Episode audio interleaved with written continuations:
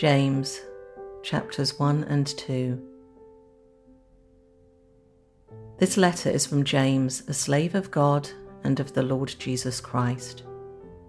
I am writing to the twelve tribes, Jewish believers scattered abroad. Greetings. Dear brothers and sisters, when troubles of any kind come your way, consider it an opportunity for great joy. For you know that when your faith is tested, your endurance has a chance to grow. So let it grow. For when your endurance is fully developed, you will be perfect and complete, needing nothing. If you need wisdom, ask our generous God, and He will give it to you. He will not rebuke you for asking. But when you ask Him, be sure that your faith is in God alone. Do not waver, for a person with divided loyalty is as unsettled as a wave of the sea that is blown and tossed by the wind. Such people should not expect to receive anything from the Lord. Their loyalty is divided between God and the world, and they are unstable in everything they do. Believers who are poor have something to boast about, for God has honored them. And those who are rich should boast that God has humbled them. They will fade away like a little flower in the field. The hot sun rises and the grass withers. The little flower droops and falls, and its beauty fades away. In the same way, the rich will fade away with all of their achievements. God blesses those who patiently endure testing and temptation. Afterward, they will receive the crown of life that God has promised to those who love Him. And remember, when you are being tempted, do not say, God is tempting me. God is never tempted to do wrong, and He never tempts anyone else. Temptation comes from our own desires, which entice us and drag us away. These desires give birth to sinful actions, and when sin is allowed to grow, it gives birth to death. So don't be misled, my brothers and sisters. Whatever is good and perfect is a gift coming down to us from God our Father who created all the lights in the heavens. He never changes or casts a shifting shadow. He chose to give birth to us by giving us His true word, and we, out of all creation, became His prized possession. Understand this, my dear brothers and sisters.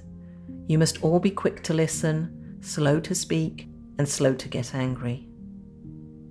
Human anger does not produce the righteousness God desires.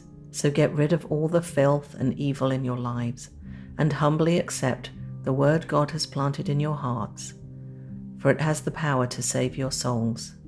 But don't just listen to God's word, you must do what it says. Otherwise, you are only fooling yourselves. For if you listen to the word and don't obey, it is like glancing at your face in a mirror. You see yourself, walk away, and forget what you look like. But if you look carefully into the perfect law that sets you free, and if you do what it says and don't forget what you heard, then God will bless you for doing it. If you claim to be religious but don't control your tongue, you are fooling yourself, and your religion is worthless. Pure and genuine religion in the sight of God the Father means caring for orphans and widows in their distress and refusing to let the world corrupt you. Chapter 2 My dear brothers and sisters, how can you claim to have faith in our glorious Lord Jesus Christ if you favour some people over others? For example, suppose someone comes into your meeting dressed in fancy clothes and expensive jewellery, and another comes in who is poor and dressed in dirty clothes. If you give special attention and a good seat to the rich person, but you say to the poor one, you can stand over there or else sit on the floor. Well, doesn't this discrimination show that your judgments are guided by evil motives? Listen to me, dear brothers and sisters.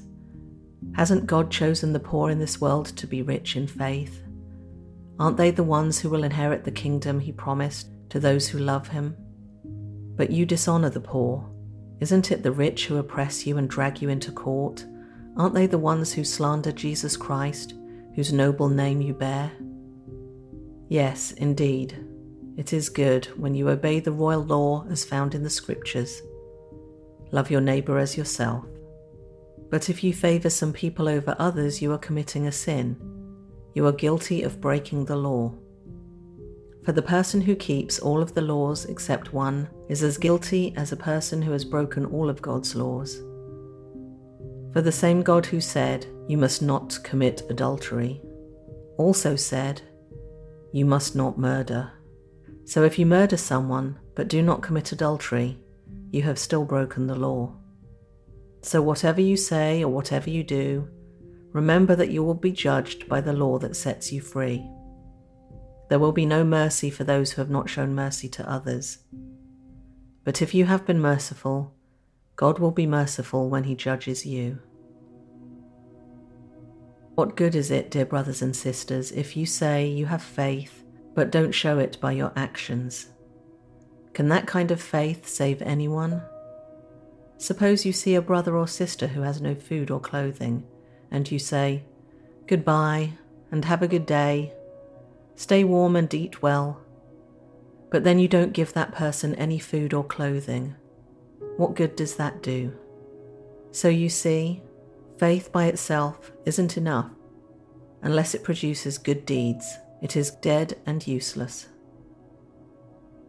Now, someone may argue some people have faith, others have good deeds. But I say, How can you show me your faith if you don't have good deeds? I will show you my faith by my good deeds. You say you have faith, for you believe that there is one God. Good for you. Even the demons believe this, and they tremble in terror. How foolish! Can't you see that faith without good deeds is useless? Don't you remember that our ancestor Abraham was shown to be right with God by his actions when he offered his son Isaac on the altar? You see, his faith and his actions worked together. His actions made his faith complete. And so it happened just as the scriptures say. Abraham believed God, and God counted him as righteous because of his faith. He was even called the friend of God. So you see, we are shown to be right with God by what we do, not by faith alone. Rahab the prostitute is another example. She was shown to be right with God by her actions when she hid those messengers and sent them safely away by a different road. Just as the body is dead without breath, so also faith is dead without good works.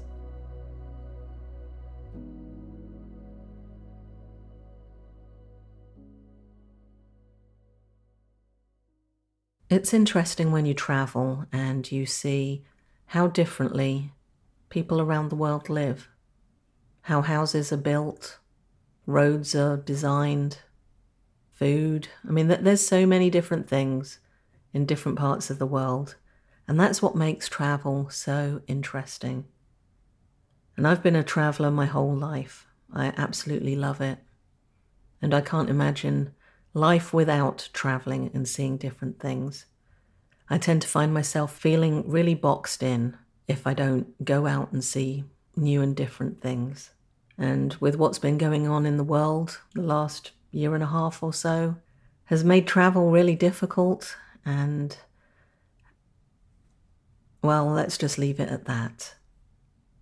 But the photo from today's show is from somewhere in central Finland. I'm not exactly sure because it was one of those times when just in the car and you see something interesting and you stop.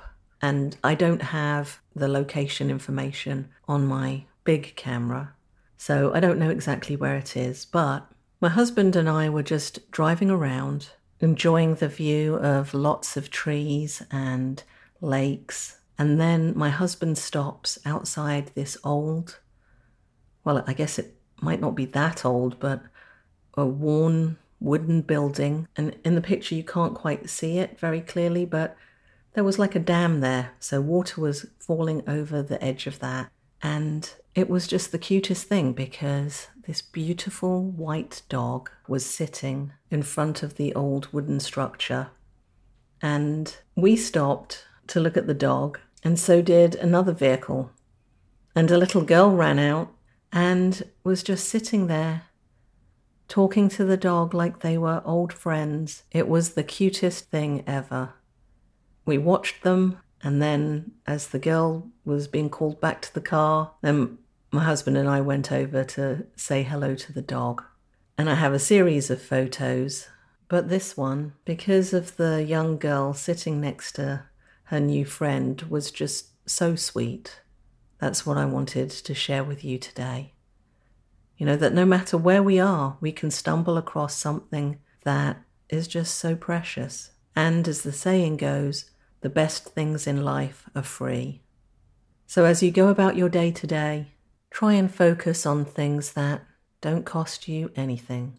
See how much joy you can bring into your day by interacting and experiencing things that God has put all around us and there is no charge for. And with that thought, I will leave you and say goodbye until next time.